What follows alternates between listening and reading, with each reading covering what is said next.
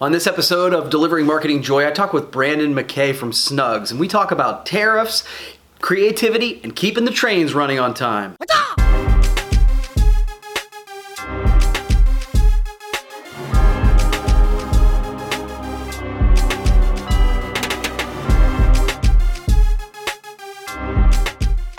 Hey there, and welcome to a brand new episode of Delivering Marketing Joy. I am your host, Kirby Hasseman, and I am delighted today to be joined by the CEO of Snugz, Brandon McKay. Brandon's a repeat guest and just an overall rock star. So, Brandon, thanks so much for joining me, bud. Oh, I'm stoked. Absolutely stoked just to, to talk to you let oh, alone uh, be able to do this. Oh, thanks, buddy. I appreciate it. So, you know, we're going to dig into some super deep industry topics right away. Okay. So, you know, uh, as we have this conversation, we're getting close to 2020. Uh, there are conversations about tariffs, new tariffs, walking back tariffs. Other tariffs. so I, am curious. Do you think that that's going to slow down sales for branded merchandise uh, going forward?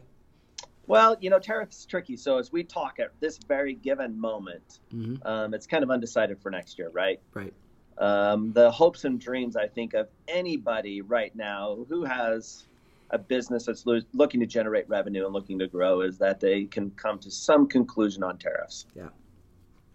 Will they rise a little bit? Yeah. Will they roll back a little bit? Yeah. But the trajectory that we're on right now, I don't think is sustainable to help businesses grow. Mm. And specifically in promotional products, I think this tariff issue is a potential cooling of promotional products growth. Hmm. Do you think it will uh, cool the overall economy or just our industry? Oh, I think it's going to be. Uh, I think it's going to be a brushstroke across all industries. Hmm. Yeah. Um, we're getting outside of the low hanging tariff stuff. Uh, now we're starting to get into things that are outside of our industry, into consumer goods and electronics and things that make us happy outside of selling lip balm and promotional products. Yeah. Yeah, it's it's it is a topic that gosh, it feels like we've been talking about it for a long time, but it's like we're almost just now really starting to feel the effects of it. So, um, no, I appreciate your perspective on that. So, one thing I've been wanting to ask you is, is I think we pride ourselves as an industry on being a creative business. Um, and certainly you guys as Snugz are a creative industry or a creative company as well. But there are so many details and logistics that go into every single order. So, how does a great supplier like yourself balance being creative but still keeping the trains running on time? Yeah, so that's a that's a great question. So within our organization, and I know all are different, but uh, we have a humongous emphasis on what gets recorded gets improved. Mm. So uh, you've been out here. Uh, many of your listeners have probably been out here, and we just put a lot of focus on process improvement and abilities to shorten the timeline. So the timeline is not getting greater. Right. The uh, order cycle window is getting shorter and if we can't make time, so we can't add four hours to a day and make it a 28 hour day, we're held with the, you know, the laws of nature. Right. And the only ways that we can improve that is that we have to get better. And Snugz puts a tremendous amount of focus on not just creating better processes, but educating people with internally, giving them tools, sending them to classes, sending them to seminars, um, taking extra, you know, time out of our days to to really talk about theory. And across our C level suite and our executive team, we put a, a, lot of time and energy and money behind educating staff mm-hmm. on process improvement, lean initiatives, Kaizen, 5S, Kanban. I mean, to, you know, to go across the board of all lean strategy. Uh, and myself, I, I'm a real big believer in it. And the the time it's created for our business and the dollars it's created for our business is pretty impressive. Yeah, you mentioned I had the chance to come out and visit you guys, and I was so impressed where it was like you could almost just drop me in and I'm not in the manufacturing industry but you could drop me in and I could I could it made sense where everything moved and how clean it was and how I, I was just really impressed with the process and so you can tell you've spent a lot of time on that so kudos um, so, a final question for you. Every industry, regardless, every industry has notable leaders. They're the folks that you, the Power 50, which of course you are on, and, and other people that are just the kind of the big stars of the industry. And then there's like the next generation. So, who are some up and coming leaders you see in the promo world? Oh man, I mean, I've thought about this question as you as we've kind of posed it out there. Yeah. Um, the next round of leaders. I mean, I really at this moment, I think we're kind of on this tipping point of creating these people. Mm. I really don't think that they've had their so you know their so-called breakout moment. Mm-hmm. Um, I think with the the last cycle of the economy cooling extended the life of some industry veterans. Mm-hmm. And I think that they are starting to, to look at greener pastures and find past retirement and things like that, mm-hmm. which extended the window for probably people more in our era. Yeah. Where, you know, we're Gen Xers and, you know, we're starting to hit our stride now. And um, I believe that that next round of influencers is TBD.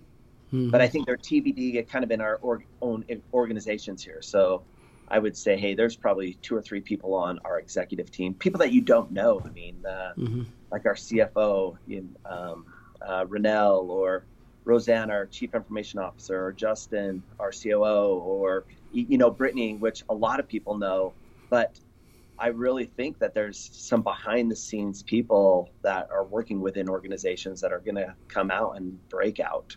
Mm-hmm. And um, I, I don't know if I could say, hey, you know what, XYZ from blank promos is the next guru right. of promo.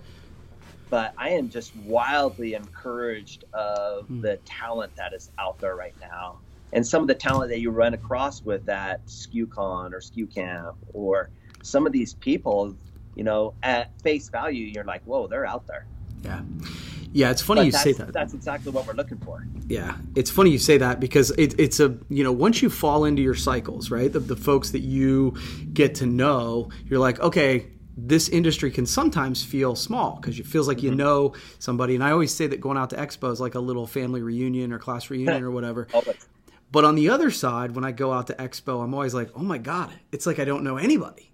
And so mm-hmm. I think sometimes it's like those people who are working behind the scenes, you're right. They become the next leaders and they're already doing it. It's, mm-hmm. you know, and their companies know it. It's just a matter for the rest of us to kind of understand it and know it. So I think that's that's well said. So cool, man. You've answered my three questions. I give everybody a chance to ask me a question. Do you have one for me? Yeah. So two part. Okay. One is uh, I want to hear a little bit about your upcoming upcoming book. Okay. Uh, and okay. Uh, give a little bit of backstory, maybe a, a five second inside the front cover yeah. tutorial about what it's going to be. Yeah, so the, the, the book's going to be called Success in the Give First Economy. It's based on uh, some uh, presentations that I've given uh, mm-hmm. over the last couple years, uh, put it in book format. And uh, yeah, it's going to be coming out the first of the year. We're going to have audiobooks, ebook, and uh, standard book. I think when I was out there, we maybe gave, I talked about how to get more done does that sound yep. right?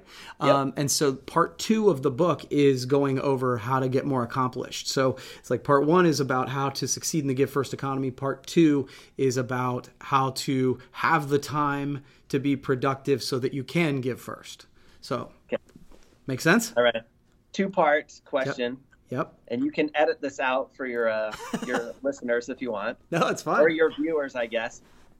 Who in the crud is going to win this election next year? oh, the, the hard questions, right?